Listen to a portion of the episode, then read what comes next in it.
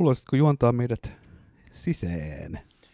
Hyvät rakkaat kuulijat, tervetuloa Nakkisalaatin pariin. Olemme kokoontuneet taas tänne Nakkisalaatin studioon, jossa nautimme erikoiskahveja ja, ja kehumme toinen toisiamme niin paljon kuin vaan pystytään. Ja Tässä kahvissa ei ole kyllä mitään muuta erikoista kuin, että on keittänyt aika erikoinen tyyppi. Mm. Mm-hmm, mm-hmm. Ja nuo kupit on aika kivoja. Oo, se kiva. Mutta mennään päivän aiheisiin. Ajattelin tässä kysyä sinulta, Thomas, että mitäs olet puuhallut tänä hieman synkähkönä päivänä?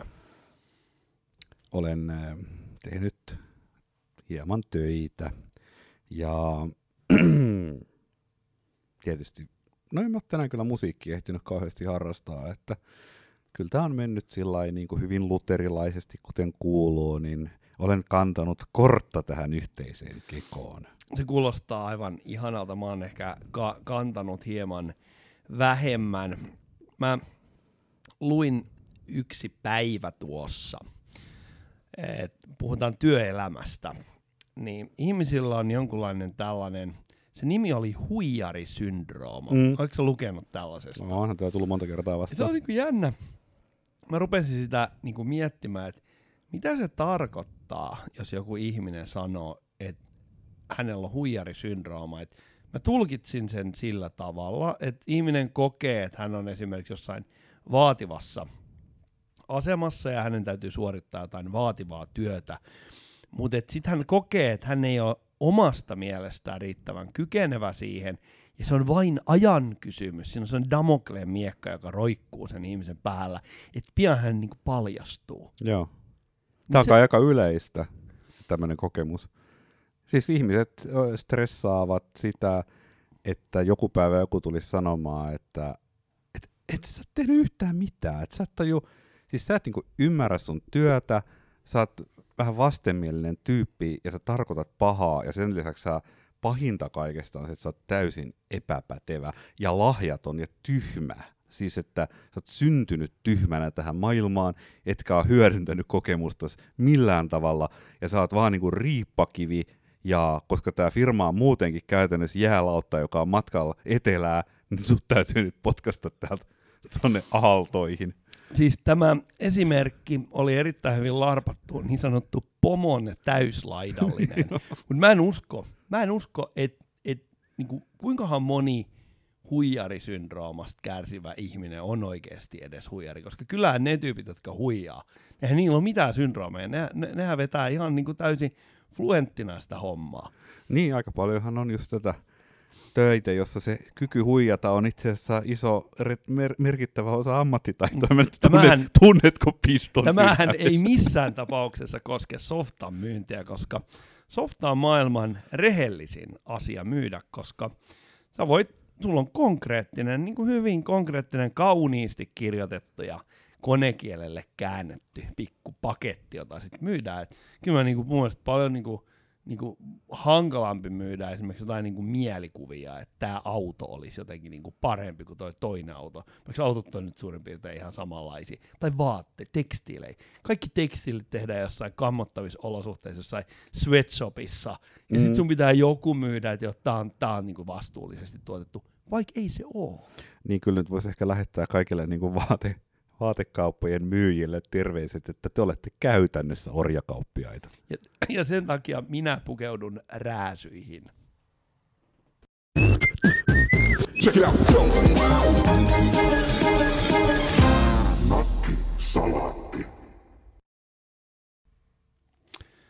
Joo, mä vielä haluaisin jatkaa tai palata tuohon huijarisyndroomaan, koska mä koen, että tällä asialla on yhteiskunnallista laajempaa merkitystä ja siksi se on journalistina minulle hyvin tärkeää.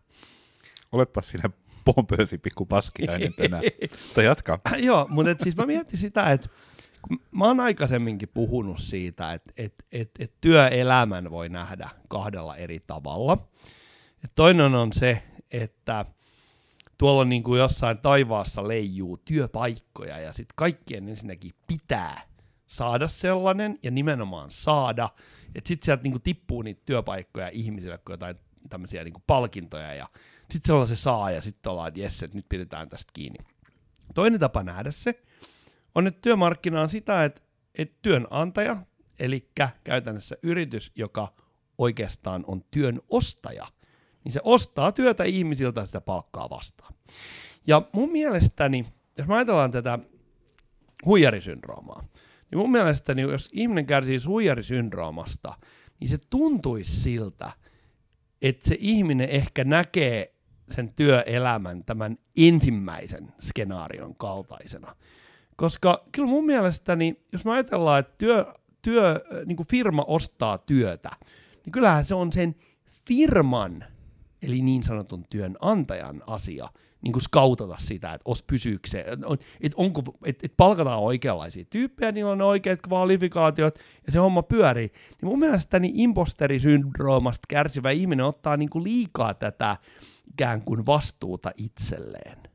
Se on varmaan näin, mutta ihmiset pitää niin kuin työistä saamaa palautetta jonkinlaisena itsensä mittana, että niin, menestyminen on ö, ihmisarvon mitta monelle ja on niin tämmöinen identiteetin tekijä, niin sitä se sitten vaan on. Ja, ja sitten tietysti on siinä sekin, että onhan se pelko siinä mielessä todellinen, että ö, niin kuin ihmiset ö, tekevät töitä maksaakseen kulunsa, eikä heillä yleensä ole kauheasti säästöjä ja ja ylipäätään niin kuin epäonnistumisten kokeminen ja epävarmuuden kokeminen on ikävää ja näin päin pois. Eli siellä vaakakupin toisella puolella itse asiassa on aika paljon asioita, jotka niin kuin tekee niistä riskeistä pelottavia. Eli sitten jos tapahtuisi tämä, että joku toteaisi, että, että sä et ole riittävän hyvä, niin se ei ole pelkästään niin kuin ikävää sen takia, että se tuntuisi ikävältä, vaan sillä on tämmöisiä ikäviä seurauksia. Niin mä tarkoitan sitä, että kun on paljon negatiivisuutta mm. ylipäätään, niin vaikkei ne olisi mikään looginen kokonaisuus, se on vaan negatiivisuutta, niin negatiivisuus ruokkii pelkoja. Mutta kumpaa siinä sun mielestä pelätään? Sitä, että tämä homma ei tule tehtyä, vai sitä ikään kuin pomon täyslaidallista? Pomon tai työkavereiden täyslaidallista, la, laidallista, mä uskoisin, että mm. se on enemmän. Mm, koska sehän on niinku tavallaan, se on, ja se on hirveän inhimillistä. Mut koska on... eihän työt tekemällä lopu. Et kuinka moni ylipäätään töissä käydessä niin oikeasti murehti jotain semmoista, että tuleeko tästä valmista, eihän se koskaan lopu. Suurin osa töistähän on semmoisia, että sieltä niin liukuhinnasta tulee jotain uusia käikäleitä koottavaksi niin kuin koko ajan. Mm, mm, mm. Tämä on niin kuin mielenkiintoinen ajatus, koska mä, mun, mun niin kuin mielipiteeni tähän on se, että tietenkin aina, jos ihmisellä on joku pelko, niin ei se pelko poistu siitä, että, että Kaapo M. Seppälä sanoo podcastissa, että älä pelkää. Mutta mun mielestäni toi on semmoinen asia, jota esimerkiksi työhyvinvointi, niin kuin perehtyneet ammattilaiset, niin, niin ne, se, oli, se olisi suotavaa, että he tuo niin kuin tota esille, koska jos ihminen kärsii vuosia tällaisesta niin kuin, tuntemuksesta, tämmöistä niin kuin riittämättömyyttä, kun toi on enemmän kuin riittämättömyyden toi, toi on niin kuin sellainen tavalla, että jos kokee, että ikään kuin, niin kuin tietoisesti huijaa, niin se voi tehdä aika vakavia seurauksia. Mietin niitä tyyppejä, jotka tekee niin kuin joulupukin keikkaa, kun ne ei ole kuitenkaan oikeasti joulupukkeja. Eikö siinä ole aika kova tämmöinen imposterisyndrooma? Mutta joulupukki siis tuli mulle mieleen sen takia, että mun mielestä siinä on vähän semmoinen, tässä on ehkä sellainen laajempi juttu, mitä voisi sanoa, että ihmiset haluaa uskoa joulupukkiin. Että me haluttaisiin uskoa, niin kuin esimerkiksi, että valtion päämiehet on jotenkin hirveän viisaita ja fiksuja ihmisiä, ja toki ne ovatkin, mutta ne on silti vaan ihan tavallisia ihmisiä. Ja, ja sitten esimerkiksi tuolla tiedemaailmassakin voi olla semmoista ilmiöä, että joku ei saa vaikka jotain julkaisuaan koskaan pakettiin sen takia, koska se ei ole täydellinen, koska mm, ne on joskus mm, lapsena mm. ehkä saanut päähän sen, kun se on se ideaalikuvan, että mitä he haluaisi olla. Sitten kun ne on tullut siihen pisteeseen, että nyt he on se oikea tiedemies, niin sitten sit he tietää kaikki omat heikkoutensa ja rajallisuutensa ihmisenä, ja sitten ne ei halua myöntää sitä, joten ne pitää ikään kuin käsijarrua päälle, että mä päästän tämän tuotoksen käsistäni sitten, kun mä oon niin hieno ihminen, kun mä kuvittelen, että mun pitäisi joskus olla. Ja se on mun mielestä tätä samaa. Niin, niin, tää on... Taas, Imposterisyndrooma. A, aivan. Mä mietin, niin kuin tästä tuli niin kuin mieleen just, että onkohan se imposterisyndrooma, mä nyt siirryn käyttämään tätä hienompaa termiä tästä. Huijarisyndrooma on kyllä niin, parempi. Niin, tota, mutta onkohan, se, et, onkohan niitä että esiintyykö sitä enemmän jossain tällaisessa niin kuin ikään kuin ää, tu, esimerkiksi tutkimustyössä. Niin on siis niin kuin henki, mitä tämä tämmöinen tietotyö ylipäätään. Mä, olisi helppo kuvitella, että sitä esiintyisi siellä enemmän, mutta toisaalta niin ehkä se on vaan oletus, jonka mä teen, koska mä en ole hirveästi elämästäni tehnyt mitään muuta kuin NS-tietotyö, helvetin mitä liian bullettien pyörittely se on. Että. Niin, koska periaatteessa kyllähän se voi, sanotaan näin, että jos mä vaikka ajaisin ajoneuvoyhdistelmää työ, työkseen, niin se on semmoista hyvin niin kuin fyysistä suorittamista. Niin, niin kyllähän mulla voi sellaisessa, siis semmoisen vehkeen kanssa voi joutua tosi kuumattaviin paikkoihin. Mm. Niin kyllähän mulla voi tulla siinäkin sellainen, että mun pomo ajattelee, että mä, mun pomo saa ennen pitkää tietää, että mä en oikeasti osaa ajaa tätä vehjettä. Joo, mutta tuossa onkin mielenkiintoinen pointti. Ehkä se huijarisyndrooma itse asiassa liittyykin isolta osalta niihin töihin, jossa sitä on vaikea mitata sitä sun osaamista. Että et, et tavallaan, niin kuin, että no en mä osaa ajaa sitä, mitkä niitä sanotaan, tuplaa perävaunun rekkaa, niin mä, se, ei, ei mulla ole mitään huijarisyndroomaa siinä, että kyllä mä voisin semmoista hätätilanteessa, niin kuin, että jos maailman pelastuminen riippuisi siitä, että mä ajan semmoista isoa rekkaa, niin mä jumalauta ajaisin Hyvät, sitä niin kuin Bruce Willis. Hyvät Mut, kuulijat, luojan kiitos näin niin, lähitulevaisuudessa Ja mä suoriutuisin siinä loistavasti, mutta mä en erehtyisi missään vaiheessa eh, väittämään, että mä olen pätevöitynyt mm, siinä. Mm, mm. Ko- koska se, se, on niinku, se on jotenkin selkeästi nähtävissä, mutta jo, aika monella alalla, jossa että joku, tiedätkö, joku, mä oon joku, mikä nyt voisi olla semmoinen oikein niin kuin, tiedätkö, johdannaisen johdannainen, että sä oot joku viestinnän kehittäjä esimerkiksi. Mm, mm. Niin vähän sillä niin että no kuinka hyviä te viestinnän kehittäjät noin yleensä, mitä teidän pitäisi niin, osata? Eli homma, jos ei ole sellaista niin kuin, tavallaan niin kuin, ää, johonkin todistukseen tai tällaiseen niin kuin, niin kuin perustuva. Esimerkiksi jos mä ajan ajoneuvoyhdistelmää, mulla on tietty ajoneuvoluokka, ja konkreettisesti havaittava taito, että sä nyt pysyt mm. kaistalla ja sä et niin kuin aja mummojen yli. Kyllä, kyllä, kyllä, kyllä. Että se on tavallaan ehkä se, mutta se voi olla myös, että et, et jos se sitten kun se ihminen saa tämmöisen todistuksen, että okei, että mä oon käynyt nyt INSin tai mä oon käynyt jonkun, jonkun tällaisen niin kuin formaalin, erittäin niin kuin jäykän koulutuksen ja saanut siitä ää, todistuksen, niin se saattaa itsessään jo niin kuin rauhoittaa sitä ihmistä silleen, että, että, että ei minulle voi tulla tällaista tilannetta, koska minulla on, mä, mä olen tehnyt kaiken ikään kuin tämän niin kuin, ää, niin kuin systeemin edellyttämien niin kuin asioiden mukaisesti. Niin, monelle se varmaan toimii noin, tai sitten voi olla just se sillä, että mitä hemmettiä, että miksi noi antoi mulle ajokortti. Sehän tässä on mitään järkeä. Mä kysyn kyllä itseltäni sitä joka päivä.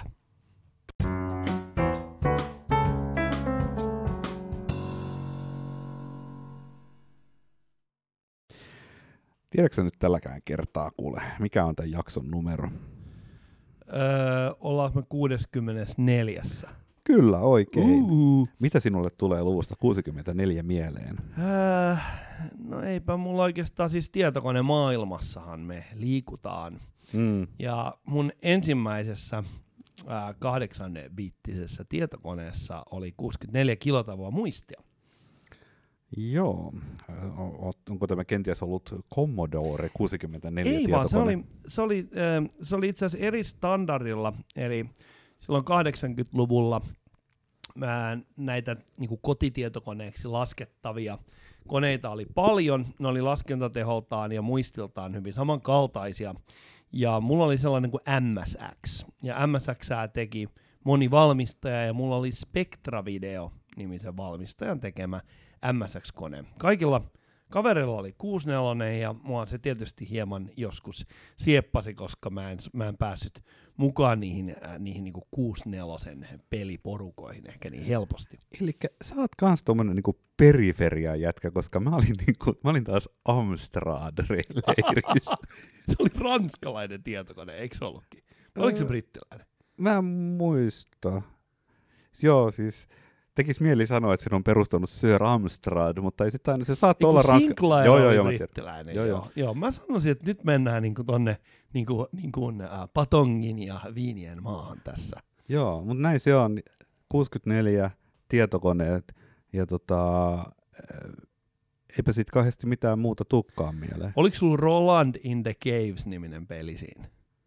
Herra Jumala, on joo, siis se oli joku, oliko se joku tämmöinen vähän niin kuin Egypt, siis farao-henkinen Se oli semmoinen sivuttain niin kuin kuvattu. Sitten siellä mentiin sellaisilla, mun mielestä se Roland meni sellaisilla, se oli se niin kuin tasohyppelypeli. Amstradilla. Mutta oliko se niinku kehystarina, liittyykö se jotenkin pyramideihin? Tai En mä muista, mä, mä muistan vaan, että mulla on mun hyvän lapsuuden ystävälläni Valtterilla oli Amstrad CPC 464, ja siinä pelattiin Roland in the Caves nimistä peliä, ja, Joo. ja se oli tosiaan niin, en, siis eihän siinä, mä en osannut edes englantia skidinä, niin en mä tiennyt niistä kehystarinoista mitään. Oliko hänellä 16 värin näyttö?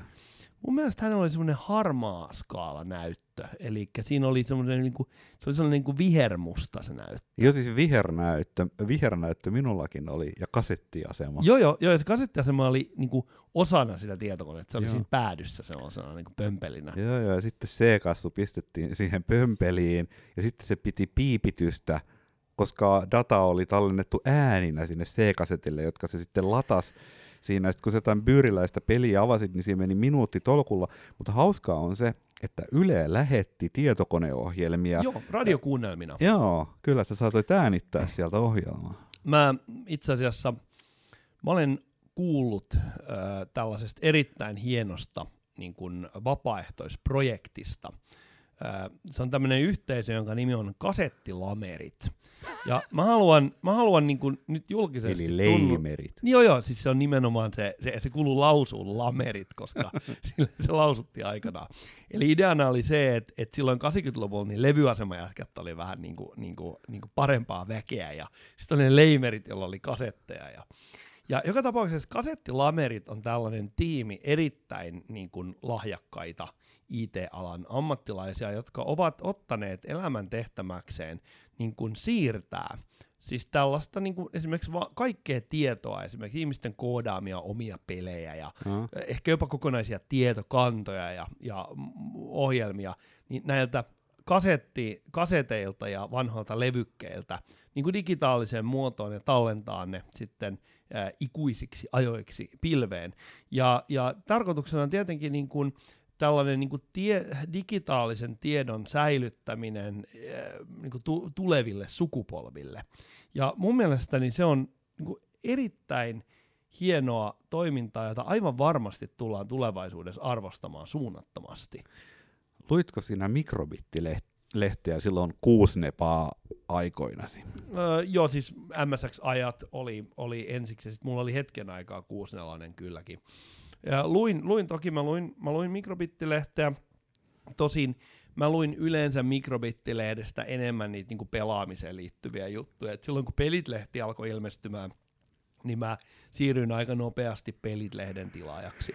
Mikrobitissähän oli sellainen hauska osasto, jossa oli silkkaa koodia tulostettu ja sitten sen tarkoitus oli se, että ihmiset kopioi käsin lukemalla sitä lehteä, niin luettiin siitä ja sitten kirjoitettiin se koodi sinne omaan tietokoneeseen ja tällä tavalla saatiin sitten niin kuin tietokoneohjelma ja ehkä jopa opittiin jotain koodaamista siinä, mutta ää, aika usein ne parhaimmat pelit oli semmosia, että siinä oli jotain tämmöistä niinku konekielistä koodia valtaosa.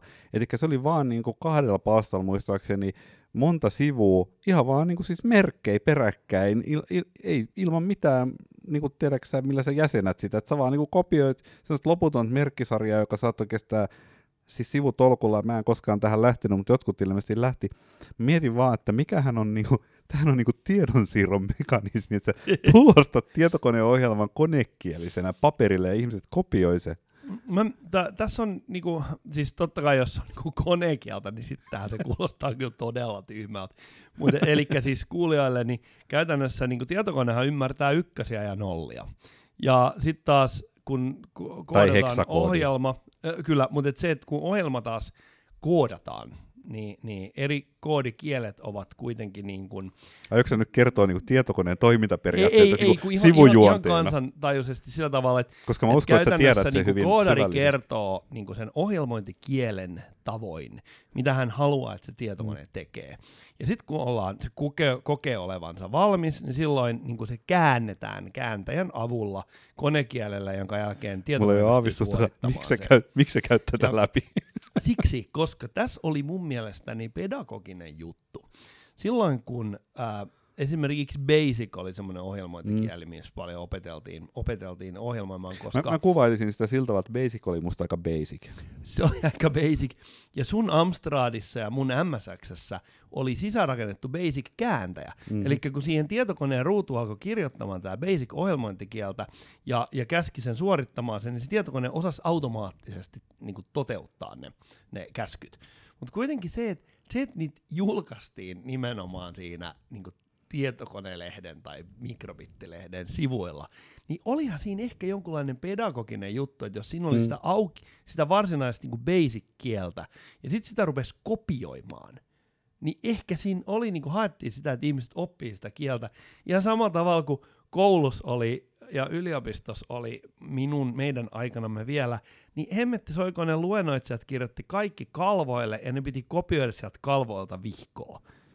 Joo, se on mielenkiintoista, että siinä on varmaan joku säästänyt jotain tilaa, kun se on ollut semmoisena niin käännettynä koodina, heksakoodina siinä, mutta mietin, että onkohan siinä myöskin ollut semmoinen, että joku on mielestään kirjoittanut niin hienoa koodia, että se ei ole halunnut paljastaa koodinsa saloja, ja sen takia se on pistänyt jonkun ratkaisevan funktion, tiedätkö, semmoisena niin koodina sinne. Siis mä en muistanut, että mä muistin, että siellä olisi ollut vaan ihan just perus basickiin niin kuin taottu sinne, niin Kyllä se varmaan suurimmalta osan olikin sitä No. perusbasic. Todella mielenkiintoista. Mutta tämä kaikki tuli siitä 64, mikä on meidän jakson numero.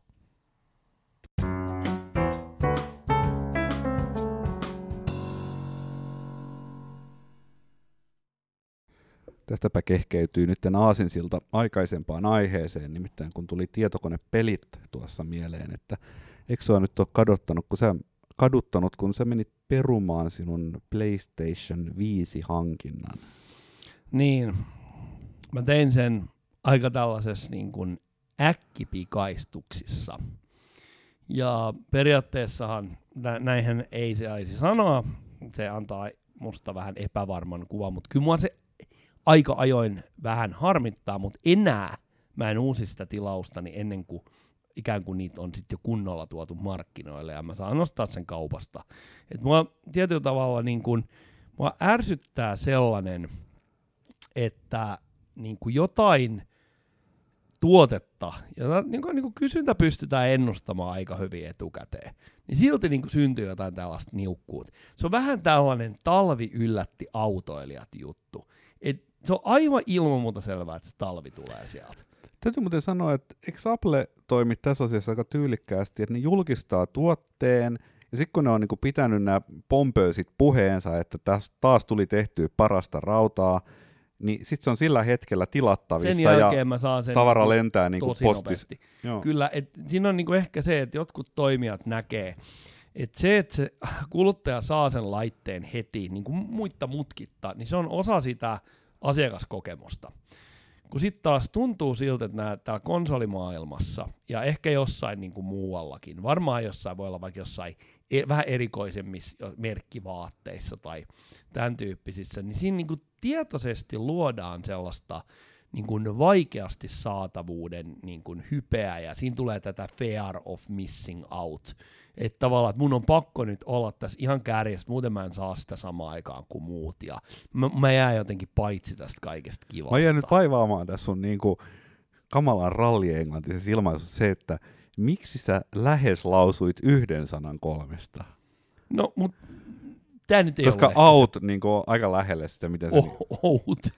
Mut tää nyt ei ollut se pointti, vaan se pointti on se, että Sony selvästi lähtee siitä, että et, et se on jollakin tavalla hyvä asia, että sitä laitet on vähän, ja sitten tuolla alkaa niinku, ne internetissä liikku, vellomaan huuja, että sitä ehkä saadaan tonne, ja sitä ehkä saadaan tälle. Mä- en niinku oikeasti hiffaa sitä, jos mä haluan jonkun vehkeen, ja mä oon valmis hankkimaan sen, niin minkä takia mua niinku kidutetaan sen kanssa, että mä en saa sitä? Se on markkinointia, hyvä mies. Se on huono markkinointi, se ei toimi muu. Se toimii ehkä johonkin ihmiseen, mutta mä en ole sellainen ihminen. Niin, mutta ehkä nämä pääsääntöisesti tehdäänkin 15-vuotiaille, jotka on just saanut viikkorahoistaan säästettyä sen 500 euroa, eikä tuommoisille keski-ikäisille jäärille, joiden pitäisi käyttää aikansa johonkin yhteiskuntaan rakentavaan.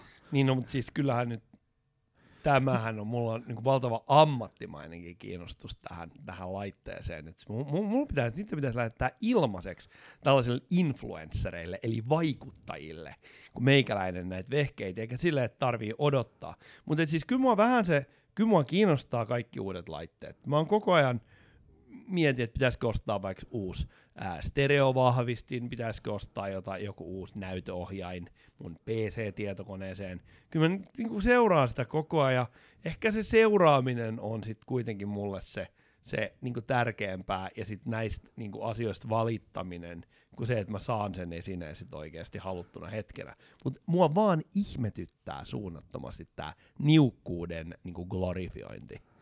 Se on aika jännä, kun iso osa tästä elektroniikasta, mitä ihmiset ostaa, niin on, on semmoista, mitä heillä on jo entuudestaan, tai ainakin osittain korvaavia tuotteita, että vaikka sulla ei olisi mitään pelikonetta ja sä haluat pelata, niin kyllä kännykällä ei ole pystyt pelaamaan, ja monella nyt on jonkinlainen tietokone, ja kaikilla tietokoneilla pystyy pelaamaan, ja silti ostetaan konsoleita, Mm. tai että ihmisillä on ihan toimivat kännykät, silti ostetaan uusia kännyköitä, koska ajatellaan, että no mun elämä on parempaa, koska mä saan hienompia valokuvista, enemmän tulee tykkäyksiä Instagramista, Mm, tai mikä mm. tahansa se onkaan, niin tota, musta se on aika mielenkiintoista, että ää, kuinka paljon, tiedätkö, ostetaan vaan turhaan, just sitä vaan niin kuin mielikuvaa jostain, mitä se oikeastaan se laite ei tuo, koska et, no okei, mä käännän tämän näin päin, kun mä en ole koskaan pelannut, niin mä voisin just nimenomaan hyvin ostaa joku käytetty, käytetyn kymmenen vuotta vanhan pelikonsoli, jos se sattuisi toimia. Mä olisin tosi tyytyväinen, sitten mä varmaan ihastelisin, että kylläpä nämä pelit ovat tänä päivänä hienoja, Niin, koska, mä en tiedä niistä, mä tiedä mitään. on, niinku, siis tää, tää, tää on ihan totta. Et se on se, että ikään kuin toi vähän niin kuin ääriesimerkki siitä, että mä viet, viettäisin joulua vasta alennusmyyntiä aikana. Se on ihan Et paras käy, taktiikka. käytännössä niin kuin, että sä saat, Joo, joo. sä saat subjektiivisesti sen saman kokemuksen, jos sä et seuraa sun ympäristöäsi ja vertaile kaikkea sun elämää siihen, mitä se naapuri tekee. Jos ajatellaan ihan subjektiivisesti, toi olisi rationaalista, mutta sitä on äärimmäisen vaikea toteuttaa tällaisessa yhteiskunnassa, jos sitä niin kuin informaatiota tulvii koko ajan sun niin kuin, niin kuin, mm, näkökenttää. Niin, mutta se on myöskin mielenkiintoista, että sitä niin kuin arvottaa asioita, joista ei tiedä yhtään mitään.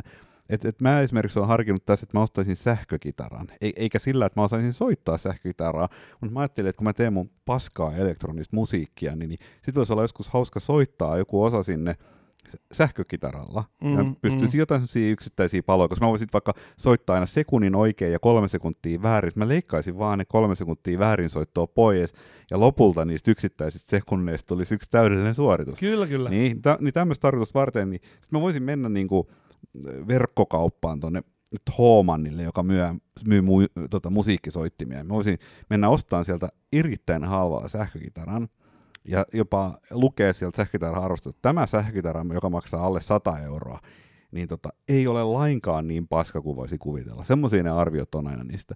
Ja silti Mm. mä epäröin semmoisen ostamista, koska mä ajattelin, että ehkä se ei ole tarpeeksi hyvä mulle kuitenkaan. Mutta siinä on se, että soittimiin liittyy siis, soittimiin liittyy tosi voimakkaasti semmoinen, että ne on jonkunlaisia fetissejä.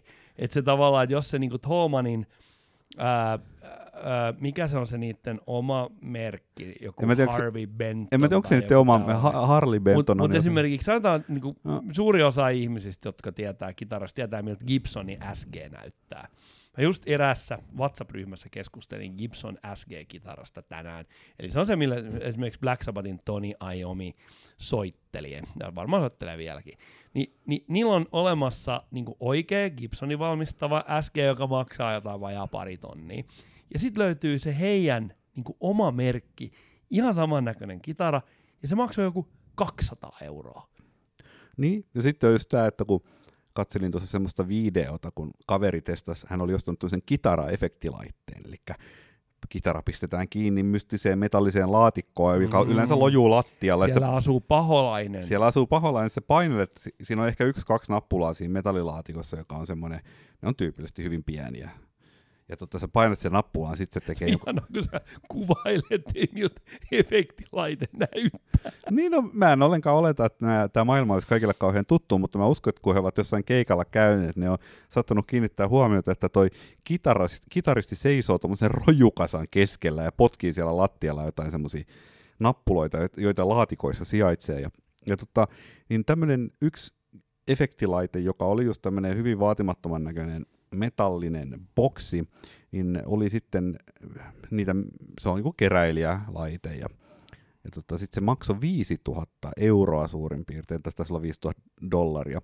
Ja sitten siinä videossa tämä kaveri, sillä oli joku 100 euroa maksava efektilaite, joka teki saman asian joku toinen, mutta siinä 5000, kato kun siinä oli sitä jotain lämpöä. Niin sit, si, niin, se, oli niinku sitä, se oli sitä mieltä, että no ei tämä nyt ole sen arvonen, mutta kolme Mm. pistettä. Ja se, se, oli se koko video oli sitä, että ei se osannut yhtään selittää, että miksi se oli parempi. Ja sitten se jopa selitti, että no kyllä hän, usk- hän ajattelee, kyllä hän ymmärtää, että voi olla, että hän vaan niinku tietää, kun hän on maksanut siitä 5000, että ehkä hän sen takia niinku selittää, että se on vaan placebo. Koko, eikä se osannut tietää, mutta silti se päätyi siihen, me, että oli... Tässähän me ollaan taas. Tässähän Niin. me ollaan taas. Jos sulla ei olisi tota, jos sä et olisi nähnyt tota, Mm. ja sitten lyödään se 300 euron keppi käteen, Mm. ja sä et tietäisi siitä, että tämä on niinku tavallaan ää, ää, niinku pirkkaversio tästä kalliista ki- kitarasta. Tämä olisi todennäköisesti aika tyytyväinen. Joo, joo. Ja sitten se, se pitää se tuote suunnitella sen niin kuin placebo-vaikutuksen tavoittelemiseksi oikein. Ja tässä tapauksessa se oli tehty niin, että se oli tämmöisellä, onko se nyt elektroniikkahartsia.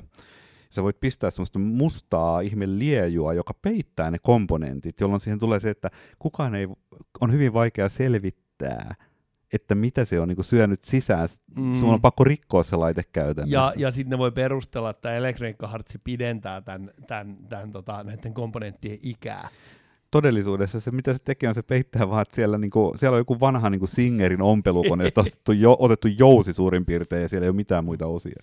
Mutta siis tähän, niinku tää, mun mielestä tämä pointti, mikä piirtyy tästä, ja tämä siis tavallaan, niinku, ää, minkä takia ihmiset niinku, ostaa jotain sellaista, mikä niillä jo on, mikä ei perustu niinku, varsinaiseen sellaiseen niinku, välittömään tarpeeseen. Mm. Esimerkiksi minkä takia ö, ihmiset ostaa uusia matkapuhelimia, vaikka se vanha on niinku käytännössä hyvin lähellä sitä uutta, niin mulla tuli se aikanaan täysin yllätyksenä.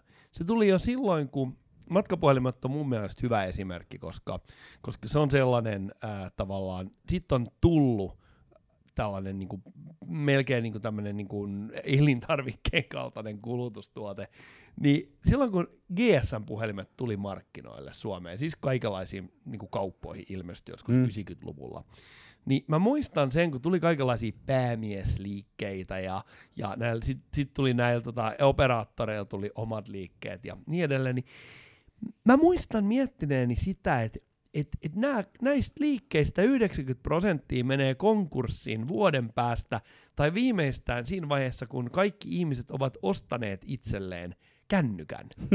Mulle ei tullut mieleenkään, että se kännykkä käydään niinku hakemassa uudestaan ja uudestaan niinku ennen kuin se vanha kännykkä menee rikki.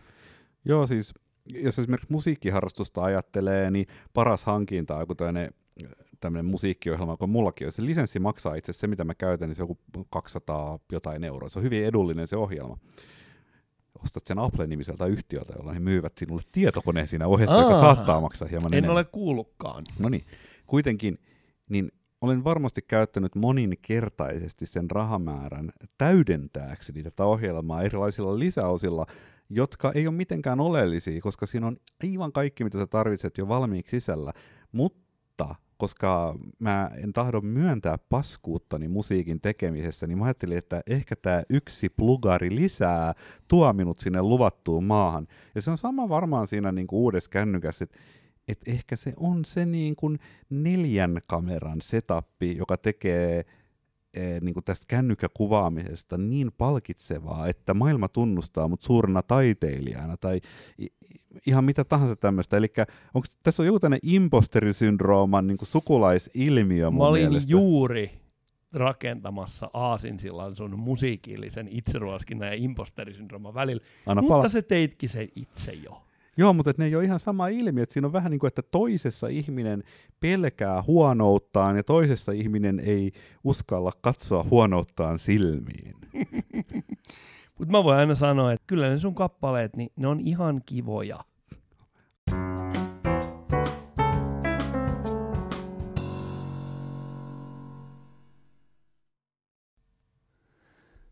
Mä sanoin äsken, että sun kappaleet on ihan kivoja. Mä tein sen tietoisesti, mä yritin ärsyttää sinua, mutta etpä sinä siitä ärsyyntynytkään senkin lurjus.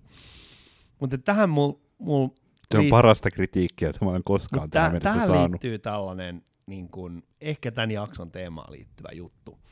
Et, a- mä ainakin näen, ja mä olen, että joku- moni muukin näkee sen aika kuumottavana. Jos joku ihminen tekee jonkun teoksen, olkoon se sitten vaikka kappale tai taulu tai joku tämän tyyppinen, niin meillekin on lähetetty tänne niin kuin kappaleita arvioitavaksi. Kahden levyn, levyraatio on erittäin hyvä jakso ja suosittelen sitä kaikille. Mutta se on se, että aika harva kuitenkaan sitten niin kun kokee pystyvänsä hirveän syvällistä kritiikkiä antamaan, varsinkin jos se pitää antaa nopeasti. Ja silloin jää niin käytännössä kaksi vaihtoehtoa. Mä tykkäsin tai mä en ty- tykännyt. Mm. Ja mä olen ollut joskus elämässäni semmoisessa tilanteessa, kun mua on pyydetty arvioimaan runoa. Tämä oli vanha opiskelukaveri oli kirjoittanut runokirjan ja, ja, ja mä, en, mä, en, mä en ole, voi millään tavalla väittää olevan niin kuin meritoitunut runoudessa. Tämä on yksi sokea piste minun elämässäni. Mä kuitenkin tutustuin tähän runokirjaan ja mä en, niin kuin ne käsitteli aiheita, jotka oli ehkä mulle vähän vieraita, niin kuin esimerkiksi ihmissuhteet. Ja, ja tuota, Anteeksi mä keskeytän, jos joku ihmettelee tuota suhinaa, joka tässä taustalla kuuluu, niin se tulee sun päässäsi olevan sängin silittämisestä, kyllä, jota kyllä, sinä kyllä, harjoitat tällä hetkellä. tässä. Ja kun mä yritän miettiä tätä, tätä niin kuin teemaa tässä samaan aikaan, ja mä arvioin sit sitä, mut pyydettiin kommenttia, että no mitä sä tykkäsit tästä runo, runokirjasta, ja mä vastasin, että mun mielestäni ne runot olivat ihan kivoja. Hmm. Ja kävin sitten aika nopeasti ilmi, että Ol, oli... Oliko tämä vilpito, oliko se sitä mieltä, että niinku se kallistui positiivisen puolelle? Joo, joo, en mä, et, mit, et, siis mä en mitenkään ahdistunut niistä. Niissä runoissa oli, niin kuin mä näin, että niissä oli sellaista niin kuin tavallaan rakennetta, jota mä voisin kuvitella, että runo, runossa on. Että jonkunlainen tämmöinen, niin kuin, äh, et, et kun sitä niin kuin lähtee lausumaan, niin sitä pystyy niin kuin jollakin tavalla niin kuin tulkitsemaan hienosti. Ja, ja tota, en mä tietenkään niin kuin yksinäni ääneen lukenut toisen ihmisen runoja, mutta kuitenkin mä sanoin, että ne on ihan kivoja. Ja tähän kritiikkiin mulle vastattiin, että olisi ollut parempi, että mä olisin haukkunut aivan lyttyynne. mm. Mutta nyt kun mä sanoin, että ihan kivoja, niin se, oli, se niin kuin tuntui jotenkin niin kuin tyhjältä, haljulta, ikään kuin tämmöiseltä niin kuin olan kohautukselta. Niin, koska hän on tehnyt taidettaan liikuttaakseen ihmisiä ja sano, antamalla tuon palautteen, jonka sinä annoit, niin se oli voimakkain tapa sanoa, että sinä olet maksimaalisesti epäonnistunut tavoitteessasi, koska et liikuttanut lainkaan. Ja tämä on tosi paha juttu, koska osa, tai, osa niinku ilmaisumuodoista, varmaan niinku kaikki ilmaisumuodot on sellaisia, että ne aukeaa jollekin ja jollekin ne taas ei aukea.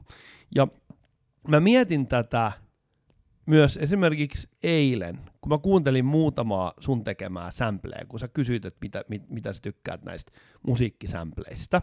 Ja, ja mä tykkäsin niistä, mutta sitten mä niinku oikeasti mietin sitä, että mä en sanonutkaan tätä sulle. Mä mietin sitä, että pitääkö mun sanoa näistä jotain sen lisäksi, kuin se, että mä tykkäsin niistä. Että ikään kuin, että hyväksytäänkö se kritiikkinä, että et toteaa, että okei, mä tykkäsin, vai pitääkö se aina, niin kuin, pitääkö sekin aina niin kuin perustella? Siis mähän en pyytänyt palautetta. Mutta mä olin val- valmistautunut Eikö se ole- sitä se- kuitenkin antamaan. Eikö siis sehän on niinku oletus, että jos sä nyt lähetät niin. jollekin jonkun tämmöisen linkin, niin tot, tavallaan se on niinku järkevä oletus, mutta mä en pyytänyt sitä. Et, et siinä mielessä meni ihan täysin metsään jo näin niinku lähtökuopissa. Mut- Mut, ehkä, sulla, ehkä sulla on vähän opettelemista tässä asiassa. Mutta No pystytkö sä niin kun, ikään kuin suhtautumaan tähän ikään kuin kysymykseen nyt niin kuin sillä tavalla?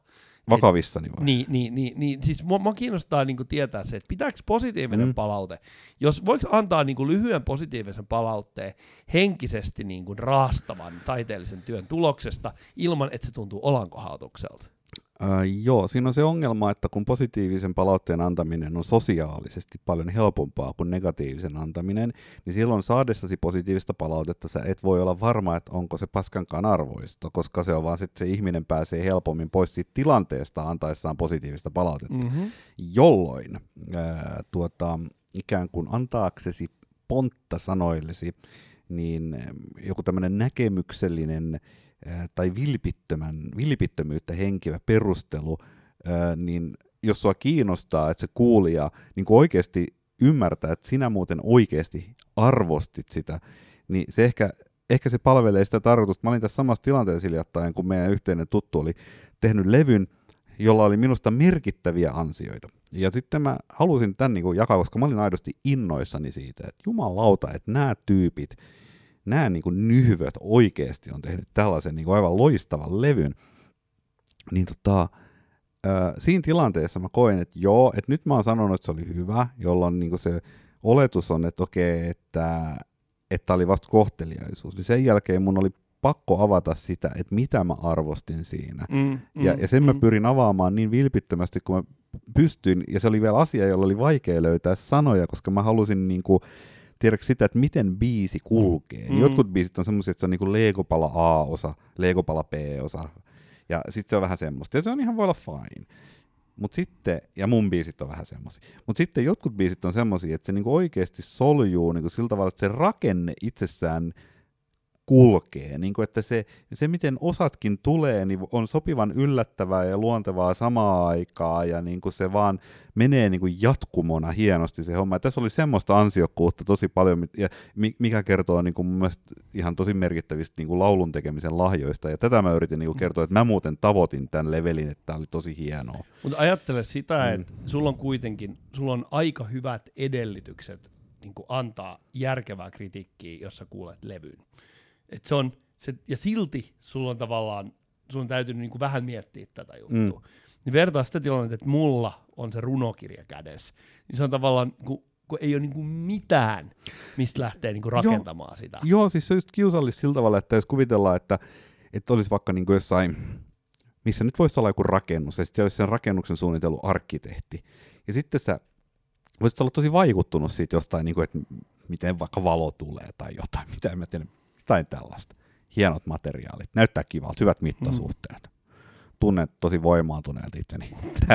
Ni, ni, ni, sitten, sitten jos sä joutuisit, sä haluaisit mennä sanoa jotain kivaa sille arkkitehdille, mutta koska se, esimerkiksi mulle arkkitehtuuri on aika tuntematon, en mä osaa puhua siitä fiksusti, niin tota, mulle tuli sellainen epäilys, että mä korkeintaan niin paljastan oman moukkuuteni tässä, kun mä yritän sanoa jotain mukavaa. Että onhan siinä sekin, että sitten se arkkitehti on, on vaan sillä niin että niin, että nyt toi niinku plebsi, joka ei ymmärrä arkkitehtuurista mitään, tulee jotain mielisteleen tuohon. Mut si- sillähän mulla nimenomaan todennäköisesti kävi sen runokirjan kanssa. Ja varsinkin kun henkilöllä oli jonkunlaiset odotukset, että mä saan sanoa siitä jotain. Herra, mm. herra Estas, eihän mä tietenkään osannut. Sitten mä mietin sellaista, että, että esimerkiksi arkkitehtuurissa, niin olisiko sellainen niin kuin uskottava tapa kiertää tämä, että sä rupeisit niin kuin vaan kuvailemaan jotain semmoisia täysin kummallisia tuntemuksia, että onpa, just että onpa voimaannuttava niin. tilaa. Semmoinen, mitä joo, sä joo, pysty millään niin mittaa, että sä vaan niin kuin vedät semmoinen... Semmoinen viiniarvostelu. Niin, se on ihan käsittämättä, että no. tämä on hieman nahkainen, pyöreähkö, voimaannuttava. Äh, annan tälle ehdottoman tiukan 4,3 kautta 5. Joo. Joo, varmaan se on just noin, että puhut jotain ympäripyöreitä abstrakteja ja sitten tavallaan, niin kuin, että jos se sattuu tykkään sun naamasta se arkkitehti, niin sä ajattelee, että sä oot näkemyksellinen, ja jos ei se tykkää sun naamasta, niin sä ajattelee, että sä oot näkemyksellinen, mutta ehkä uhka. Rakkaat kuulijat, podcasteissa ja radiossa on se hyvä puoli. Teidän ei tarvitse koskaan välittää, tykkäättekö te meidän naamoistamme, koska te ette niitä näe. Erittäin hyvää illan, päivän, aamun, yön jatkoa. Jatkamme seuraavassa nakkisalaatissa mahdollisimman pian. Minä tahdon vielä erityisesti painottaa iltapäivän merkitystä. Check it out. Nakki,